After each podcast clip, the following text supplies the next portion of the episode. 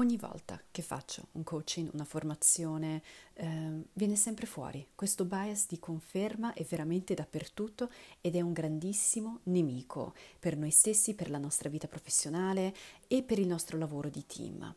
Cos'è il bias di conferma?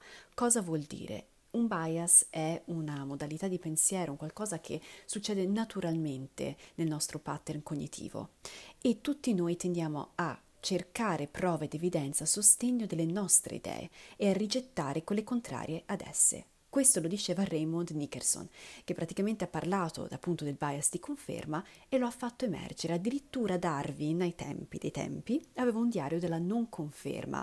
Essendo un bravissimo scienziato, lui vedeva questo suo pattern mentale, il fatto che lui tendeva a confermare le sue idee e a rigettare quelle contrarie. Quindi cosa vuol dire questo nell'ambito professionale e lavorativo? Che noi tendiamo a confermare le cose in cui crediamo, le persone che ci stanno simpatiche ci staranno sempre più simpatiche e tendiamo a rigettare invece idee che non nascono da noi oppure in cui non crediamo e ad allontanare sempre di più persone con cui abbiamo dei disaccordi. Questo cosa crea? Crea un disequilibrio all'interno del nostro team, crea un preconcetto forte. Cosa succede quando c'è questo preconcetto? Che io tenderò sempre di più a creare una profezia che si autoavvera. In che senso?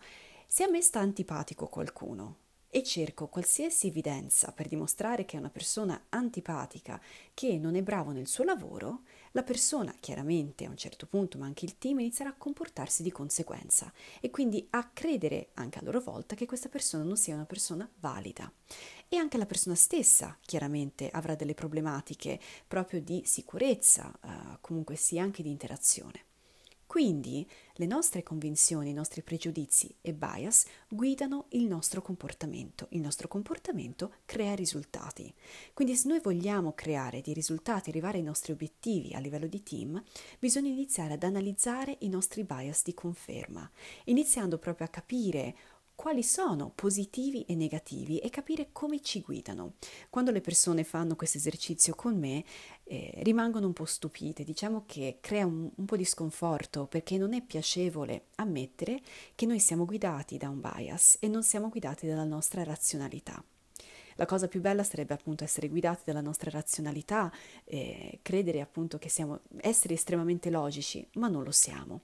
Quindi prima accettiamo questa cosa, insomma, meglio è. Tutti noi abbiamo dei bias, tutti noi vediamo le cose che vogliamo vedere, implementare, in cui crediamo e cerchiamo di confermare questa cosa. Guarda, eh, guardate... Mh, C'è, c'è un esempio facilissimo che tutti noi possiamo comprendere quando per esempio ci interessa comprare una macchina nuova. Cosa succede? Identifichiamo magari un modello che ci piace particolarmente, lo iniziamo a vedere dappertutto.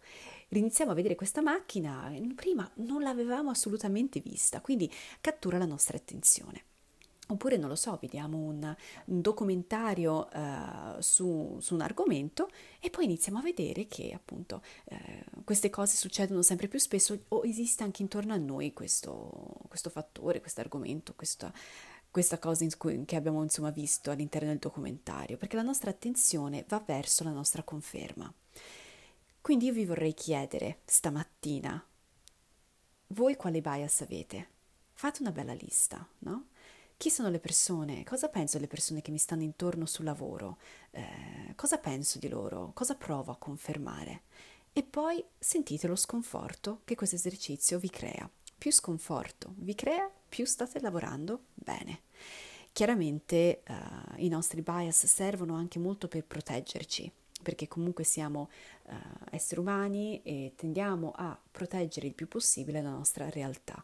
Quindi proviamo anche a identificare quelli che potrebbero essere pericoli o meno. Il bias chiaramente ci aiuta in maniera un po' più veloce a identificare, a eliminare quelli che potrebbero essere dei pericoli. Quindi il nostro bias serve anche come protezione, non è una cosa cattiva, ma semplicemente va gestita, quindi bisogna essere consapevoli e poi bisogna gestirla al meglio per lavorare bene con gli altri nel nostro mondo professionale.